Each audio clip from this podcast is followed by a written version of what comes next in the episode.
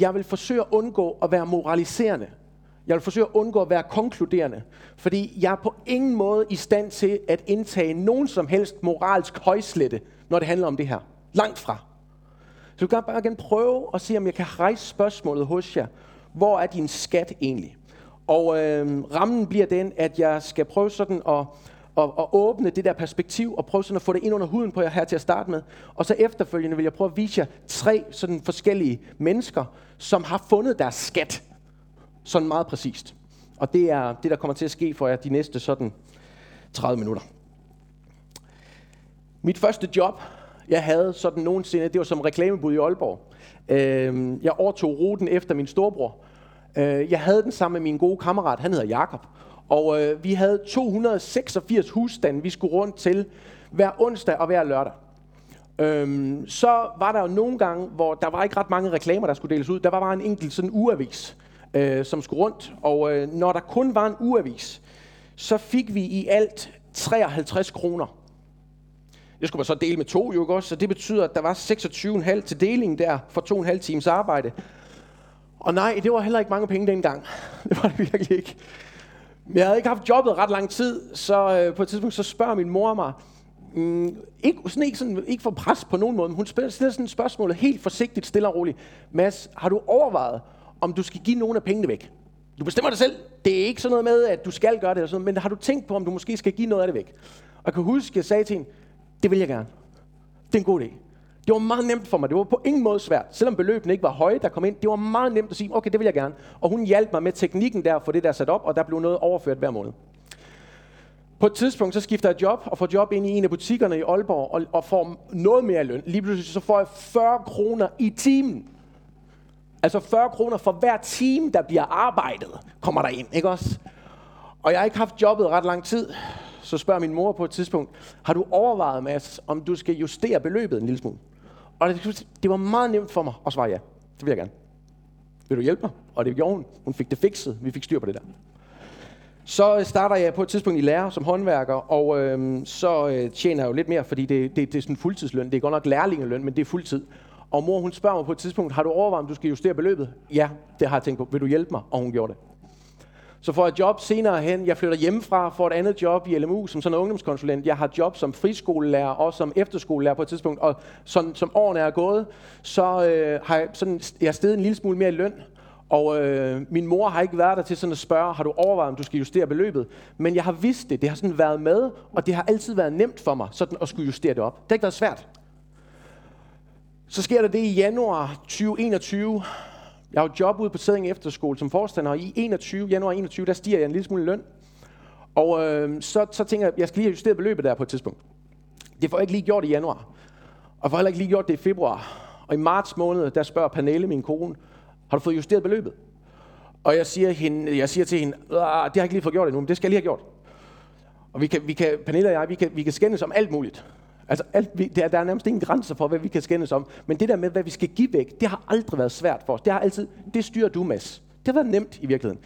Så hun spørger bare venligt, har du fået justeret beløbet? Og det havde jeg ikke fået gjort. Der er jo børn og madpakker og svømning og fodbold og alt muligt andet, man skal have gjort. Så jeg havde ikke lige fået det fikset det der. I september måned, altså sidste år, der sad jeg en aften, inden jeg havde åbnet netbanken, og så skulle jeg justere beløbet. Og jeg kigger på beløbet, og for første gang nogensinde, så synes jeg, det var svært. Jeg trykkede OK. Det sad i mig sådan 1 til 2-3 dage bagefter. Den der sådan, det er mange penge. Jeg kunne have fået meget andet for det her. Og Gud elsker jo også en glad giver. Han elsker jo en glad giver. Skal jeg give så meget? Og der gik der en 2-3 dage med det der. Og det er der spørgsmålet dukker op hos mig sådan første gang. Mads, hvor er din skat? Hvor er din skat? Og hvor er jeres? Hvor er din skat? Hvad er din skat? Hvem er din skat? Og det kan være alt muligt. Det behøver ikke pengene. Der findes jo nogen, som har sådan helt bevidst valgt at stå af ræset.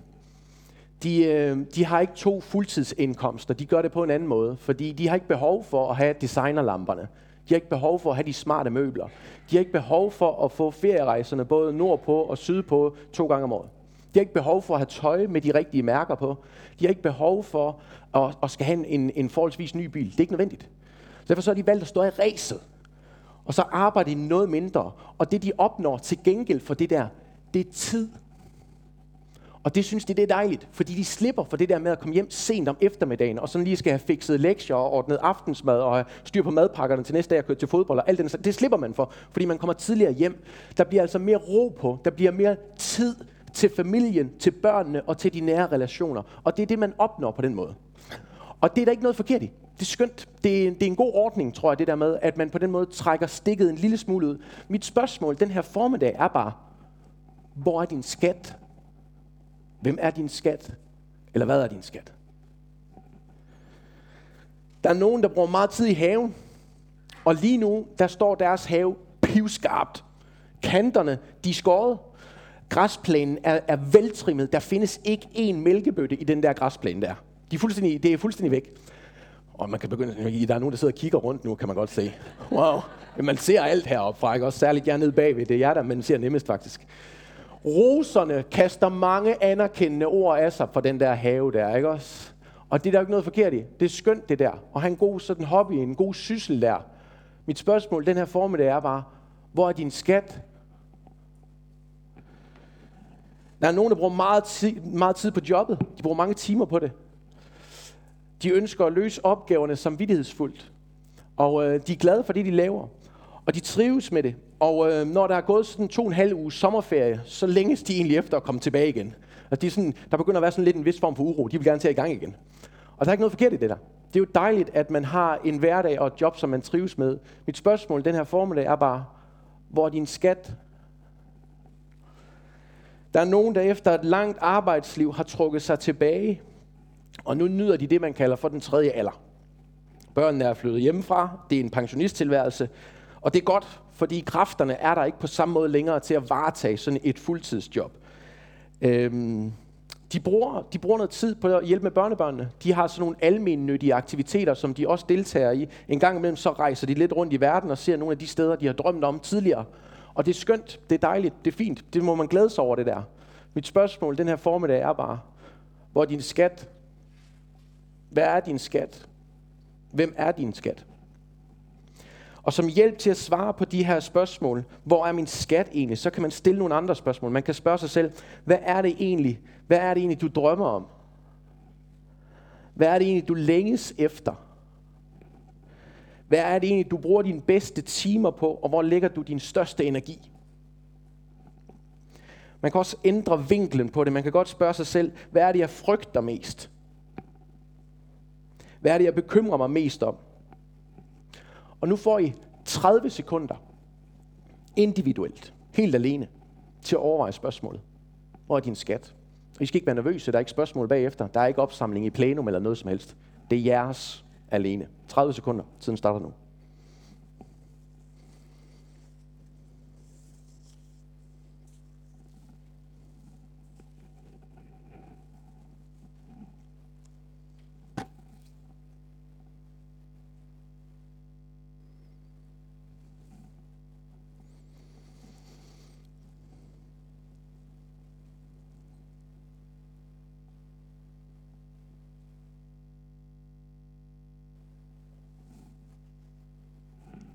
Tiden er gået.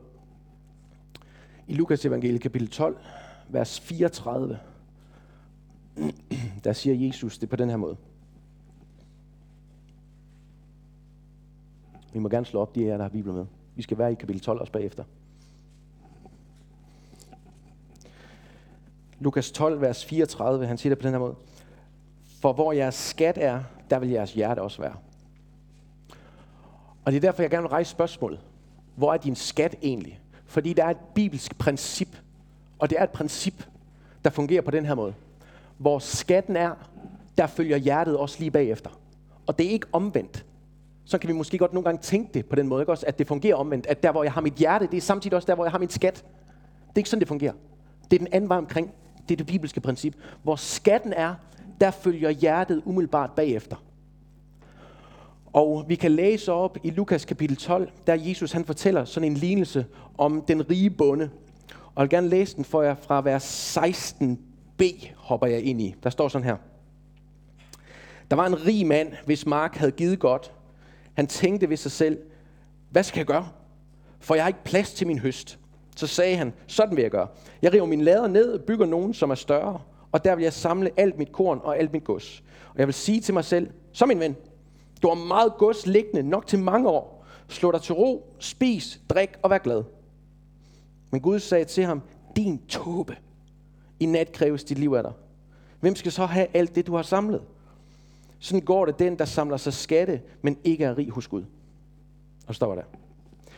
Den rige bonde her, han har opnået stor høst. Han har fået samlet meget sammen. Der er ikke plads længere i laderne. Og han tænker, hvad skal jeg gøre? Jeg river det hele ned, bygger noget nyt op, og så samler det derind. Og når jeg har gjort det, så trækker jeg mig tilbage og slapper af. Kommer der et nyt spørgsmål. Hvad er bondens skat? Hvor er bondens skat? Altså han bliver kaldt den rige bonde, ikke også? Så det naturlige svar vil måske være, når man, hans skat, det må da være økonomi, det må være penge, fordi han er jo den rige bonde. Det tror jeg ikke, det er rigtigt. Der står i vers 19 her, at han vil sige til sig selv, som min ven, du har meget gods liggende nok til mange år. Slå dig til ro, spis, drik og vær glad. Jeg tror ikke, bondens skat, det har været pengene som sådan. For bonden her, der har pengene været et middel til at opnå noget andet, at kunne trække sig tilbage. Jeg tror, bonden er livsnyder. Han har glædet sig til sådan at kunne trække sig tilbage og så slippe for ansvaret. Og nyde livet og glæde sig over det, han har fået. Og der er jo ikke noget forkert i at på den måde glæde sig over Guds gode gaver. Men Jesus, han kalder ham en tåbe. Det er et fjols. I nat kræves dit liv af dig. Hvem skal så have alt det, du har? Det jeg har forsøgt sådan indtil nu, den første halvdel af det, jeg skal sige, det er at forsøge at rejse spørgsmålet hos jer. Hvor er din skat? Og jeg håber, at det på en eller anden måde kan være med til sådan at skabe overvejelse og refleksion hos jer. Og I også fanger den der, at hvor skatten er, der følger hjertet automatisk efter. Det jeg vil prøve nu, det er, at jeg vil prøve at give jer eksempler på mennesker, som øjeblikkeligt er blevet transformeret, eller som har fundet skatten et meget præcist sted. Og jeg vil starte med at bare genfortælle helt kort for jer en fortælling om en mand, der hedder Zakæus.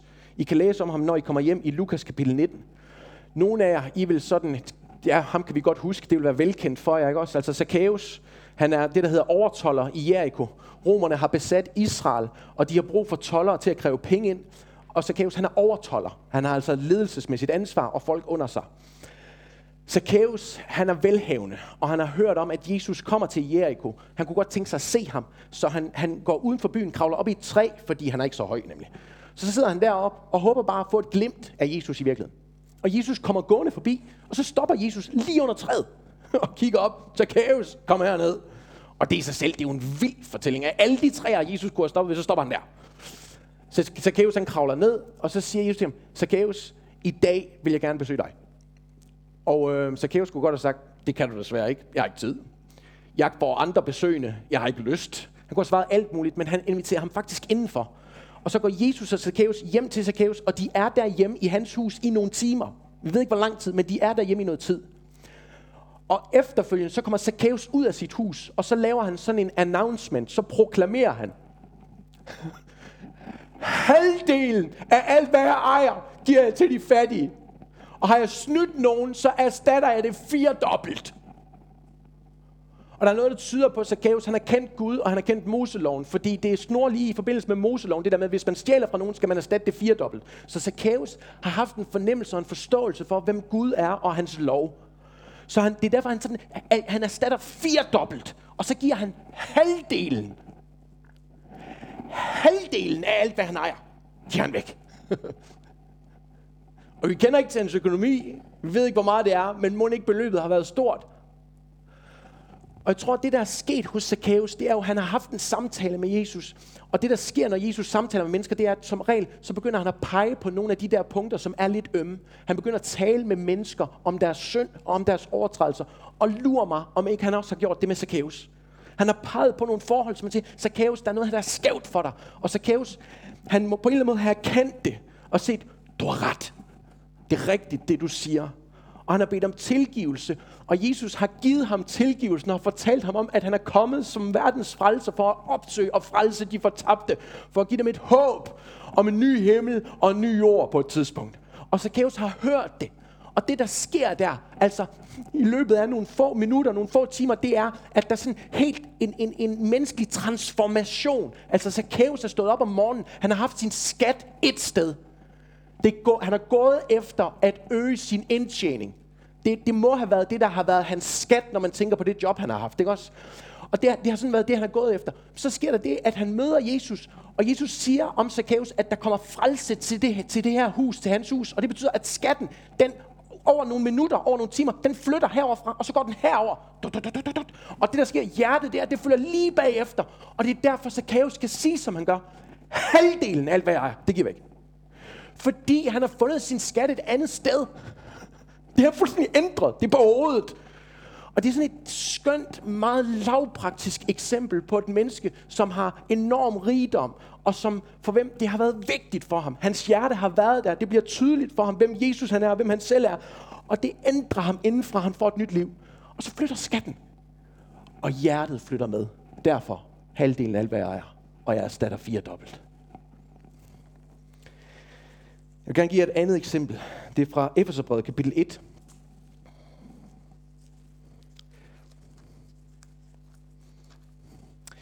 Efeserbrevet kapitel 1. Vi kan i nogle af Paulus' breve, der kan vi læse om, hvordan han beder for menighederne, som han har ansvar for. Ikke alle sammen, men altså der er flere af dem, hvor man kan læse om, hvordan han beder. Og jeg vil gerne vise jer nu her fra Efeserbrevet kapitel 1, hvordan Paulus han beder for Efesermenigheden. Og det er sådan, at det synes jeg i hvert fald, når man læser Paulus' bønner, så kan de er både opmuntrende, men de er også nogle gange lidt ydmygende. Det må jeg indrømme.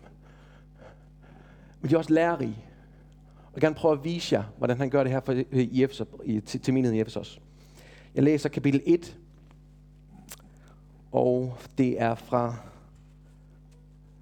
vers 17. Jeg beder om, at vor Herre Jesu Kristi Gud, herlighedens far, vil give jer visdoms- og åbenbaringens ånd til at erkende ham. Med jeres hjertes øjne oplyst, så I forstår, til hvilket håb han kaldte jer. Hvor rig på herlighed hans arv til de hellige er, og hvor overvældende stor hans magt er hos os, der tror i kraft af hans mægtige styrke. Og så stopper der. Når Paulus beder for menigheden i Efesos, så beder han ikke om, at de må blive mange. Han beder ikke om, at der må komme mange børnefamilier til. Han beder ikke om, at det må være fedt. Han beder ikke om, at det må være tjekket. Han beder ikke om, at det må være et sted, hvor at der sker mange særlige ting. Det er ikke det, der sådan er i hans hjerte. Når Paulus beder for menigheden i Efesos, så beder han om, at vor Herre Jesu Kristi Gud, herlighedens far, vil give dem visdoms- og åbenbaringens ånd til at erkende ham. Så at de med deres hjertes øjne oplyst må se, til hvilket håb han har kaldet dem, og hvor rig på herlighed hans arv til de hellige er, og hvor overvældende stor hans magt er hos os, der tror i kraft af hans mægtige styrke. Det er sådan, Paulus han beder for menigheden i Efesos. Det er det, der ligger i hans hjerte, det er det, der er afgørende, og det er det, der er væsentligt for ham. Vi må gerne bede om de andre ting, fordi, og vi skal passe på det der med, vi må ikke få opstillet for mange idealer ind i bøndens verden, fordi så bliver det for svært. Så vi må gerne bede om, at der må komme mange. Vi må gerne bede om, at der må komme børnefamilier. Vi må gerne bede om, at det må være smart og tjekket, alle de der ting, fordi vi må tale med Herren om alt. Men hos Paulus, der er der bare noget andet i hans hjerte. Og det er tydeligt, når man læser de andre måder, han beder på for menighederne også, og når man læser hans brev i øvrigt, at det, der er hos ham, det er, at de må få visdomsåbenbaring sådan til at erkende Herren. At de må se, hvem Jesus er. At de må få med deres hjertes øje oplyst, må se, til hvilket håb han har kaldet dem, og hvor rig på herlighed hans arv til de hellige er. Det er det, der er hos Paulus, og det er det, der ruller hos ham. Og det er der, hvor det bliver så tydeligt, at hos Paulus, der har han en skat et sted, og hans hjerte er fuldt med. Og det er derfor, han beder på den her måde for dem. Skatten er hos Jesus, og det er derom hans hjerte også kredser, og det er det, der fylder hans breve og hans bønner. Og det bliver tydeligt, når man møder Paulus. Det sidste eksempel, jeg skal give jer, det er Inger. Jeg mødte Inger for 15-17 år siden eller sådan noget. Jeg flyttede til Sønderjylland med min kæreste. Hun hed Pernille, nu hed i dag hun min kone. Og jeg fik job i LMU som ungdomskonsulent. Og jeg havde sådan en rytme, en frekvens, hvor jeg skulle rundt og besøge alle ungdomsforeninger og alle teenklubber 2 gange om året. Og jeg havde ikke boet der ret lang tid før, så ringer telefonen, og så er der en, der hedder Flemming, der siger, hej, jeg hedder Flemming, og jeg aner ikke, hvem han er. Han siger, jeg hedder Flemming, og du kommer jo her til, hvor jeg bor i morgen og skal holde et teenmøde. Jeg har tænkt på, om du kunne tænke dig i morgen aften, efter du har holdt teenmøde, kunne du så tænke dig at komme med mig ned og besøge en, der hedder Inger? Okay, siger jeg så. Jeg kender jo ikke Inger, Flemming. Jeg ved faktisk ikke engang, hvem du er. Det siger jeg ikke til ham, vel? Men jeg siger til ham, jeg kender ikke Inger. Og så siger han, nej, men det ved jeg egentlig godt, men altså, hun kunne bare godt tænke sig at møde dig. Og siger, det er lidt ejendommeligt. Og så siger han videre, det er fordi Inger kender din storebror. Min storebror hedder Dan, han er sådan lidt en hotshot i Luthersk Mission, ikke også? Og jeg siger til hende, Inger, jeg er jo ikke, eller Flemming, jeg er jo ikke Dan, jeg er jo den irriterende lillebror. Så det er jo, jeg tror, det er skævt, altså det er ikke mig, hun har lyst til at mødes. Han kommer på et andet tidspunkt, og så kan I lave noget der. Og så siger han, hun ved godt, at du er broren. Hun vil bare gerne møde dig. Jeg kigger i kalenderen og kan se, at altså dagen efter mødet der, så har jeg noget tidligt om morgenen, og jeg siger til Flemming, prøv, det dur ikke rigtigt, det er et dårligt tidspunkt. Kan vi skubbe det? Kan vi gøre det en anden gang? Og det siger Flemming, det er fint, det er super, og så lader vi den ligge der, og jeg lægger på og tænker, så er du styr på det. Så går der et halvt år, så ringer Flemming igen. Hej Mads, det er Flemming. Der går nogle dage, så skal du holde møde her i teenklubben, her hvor jeg bor, og jeg tænker på, har du mulighed for at komme ned og besøge hende der Inger nu? Jeg tænkte, det går jo ikke væk det her, vel? Altså, man er nødt til det. Det er okay, det er fint, jeg gør det. Og jeg holdt møde, teenmøde, og jeg er færdig, og udenfor, så står Flemming bagefter. Og vi hilser pænt på hinanden. Vi tager ned til Inger. Hun bor i sådan nogle beskyttede boliger. Og det er sådan nogle lejligheder, som ligger sådan ved siden af hinanden, og der er de sådan lige over, man kan gå sådan og kryds en brolagt gang, og så kan man besøge hinanden der. Det er overdækket og sådan ting. Vi kommer ind. Og Inger, hun har forberedt kaffe, og også lidt sødt til ganen, og hun har også købt en sodavand til den unge mand, der er kommet på besøg her. Og vi sidder, og vi snakker om alt muligt, alle tre, og så på et tidspunkt, så bliver klokken, jeg kan ikke huske, om det er 21.30, eller om den bliver 22, eller hvad den bliver, men på et tidspunkt, det er sådan lidt fast, man kan høre klokken, dung! Inger rækker ud, tager andagsbogen, og så slår hun op, og så siger han, nu klokken 22, vi skal lige holde en andagt. Fint, det er godt. Inger læser et stykke, og vi beder sammen. Efterfølgende så siger vi tak for kaffe og tak for i aften, og så går Flemming og jeg igen. Og ude på parkeringspladsen, så siger Flemming til mig, Inger, hun er sådan lidt en særlig dame. Hun vil gerne mødes med dig, fordi hun beder for dig hver dag. Hun beder for alle dem, der er ansat sådan i Luthersk Mission. Og derfor så tænkte hun bare, det kunne være fint lige at mødes med dig. Og så fortæller han videre, at hun har jo nogle faste rytmer, og vi oplevede det, mens vi var der, på bestemte tidspunkter. Så holder hun andagt. På bestemte tidspunkter, så tænder hun for Lumi radio. Og hun er flintfløjthamrende ligeglad med, om der er gæster eller ej.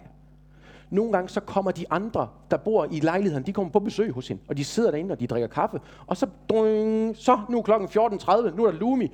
Hvis I har lyst til at høre med, så må I gerne blive her. Hvis ikke I gider den slags, så er det nu, I skal rejse op og gå. Og så tænder hun for radioen.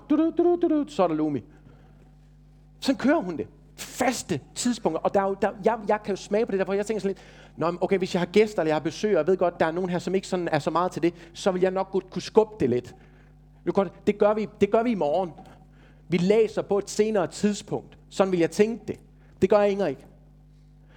Nogle gange fortæller Flemming mig, jeg ved ikke hvor mange gange, jeg ved ikke hvor ofte, og måske er det ikke alle, men nogle gange så har hun skrevet små skriftsteder ned på sedler, og så har hun dumpet dem i bragsprækkerne hos nogle af de andre. Jeg ved ikke, om det er alle sammen, men nogle af dem, de har fået et skriftsted med en gang imellem, i ny og næ. Og Inger gør det jo, fordi hun tror på, at Guds ord det er levende, og det er virksomt. Det skarper end noget svækket sværd, så det trænger igennem. Det skiller sjæl fra ånd og marv fra ben, og det er dommer over hjertets tanker og meninger. Inger har mødt Jesus som sin frelser, og hun gerne give det videre på en eller anden måde. Hun har tillid til skriften, og derfor så skriver hun små skrifter ned. Synes de, hun er mærkelig? Sikkert er hun ligeglad fuldstændig. Det er ikke vigtigt. Jeg fik at vide, at sådan inden hun dør, så ligger hun jo i sengen meget, sover meget. En aften kommer der en sådan lidt uerfaren sosu-assistent ind, en ung kvinde, og hun spørger hende sådan meget omsorgsfuldt, hvordan går det, Inger? Og Inger svarer sådan, det går okay. Hun spørger sosu-assistenten, er du bange? Altså, vi kan jo godt se det, Inger. Du har jo ikke så lang tid igen. Er du bange? Og Inger svarer prompte. Nej, jeg er ikke bange. På ingen måde bange. For jeg skal snart være sammen med Jesus. Og det kommer bag på hende, den lidt uerfarne unge socioassistent der. Så hun bliver berørt af det. Og hun spørger Inger, hvad er det, du har? Og kan jeg få det? Og Inger svarer tilbage, selvfølgelig kan du det. Du skal bekende din synd for Jesus, og så skal du tro på ham. Så får du det samme. Der er ikke noget odiøst i det. Og se, Inger, hun har efterladt et uudsletteligt indtryk hos mig. Jeg mødte hende kun én gang, nogle få timer. Det var så tydeligt, at der er her et menneske, hvor man er ikke i tvivl om, hvor hendes skat er. Og hendes hjerte følger med. Og det er derfor, hun gør det der nummer med at skrive skriftsteder ned. Og det er derfor, hun gør det der med at have faste andagtssituationer. Og det var til opmuntring for mig. Og det var også til læring om, okay, hvordan er det, man gør det her? Og hvor er det, jeg mangler nogle gange? Jeg håber, at I har bemærket, at jeg den her formiddag har forsøgt at rejse spørgsmålet hos jer. Hvor er din skat? Jeg håber, I har bemærket, at jeg har forsøgt at undgå at være konkluderende eller moraliserende. Dernæst så har jeg forsøgt positivt at vise jer forskellige eksempler på mennesker, som har fundet deres skat hos Jesus, og hvor det bliver tydeligt, at deres hjerte er fuldt bagefter. Fordi det er et bibelsk princip, at hvor skatten er, der følger hjertet også bagefter. Og når det er et bibelsk princip, så gælder det for mennesker, men det gælder også for Gud. Så der hvor Guds skat er, der er hans hjerte også. Princippet gælder også for ham. Og det er jo derfor, han vælger at blive menneske, fordi hans skat er hos mennesket, og han har et inderligt ønske om at få forbindelse til os. Frelse os. Han har et inderligt ønske om at få forbindelse, og til at tale med os også om det med skatten, om drømmene, om håbet, om det, der bekymrer os, om det, der slider hos os. Han har et inderligt ønske om at komme ind og være en del af hele den der hverdag. Og det er jo det, jeg gerne sådan vil prøve at minde jer om den her formiddag. Nu skal vi bede sammen. Gode Gud og himmelske Far, tak, at vi må få lov til at have fællesskab med dig. Jeg beder dig om, Herre, at du vil give os visdoms- og åbenbaringens ånd til at erkende dig, så at vi med vores hjertes øje oplyst må se til, hvilket håb du har kaldet os, hvor rig på herlighed din arv til de hellige er, og hvor overvældende stor din magt er hos os, der tror i kraft af din mægtige styrke. I dit eget navn. Amen.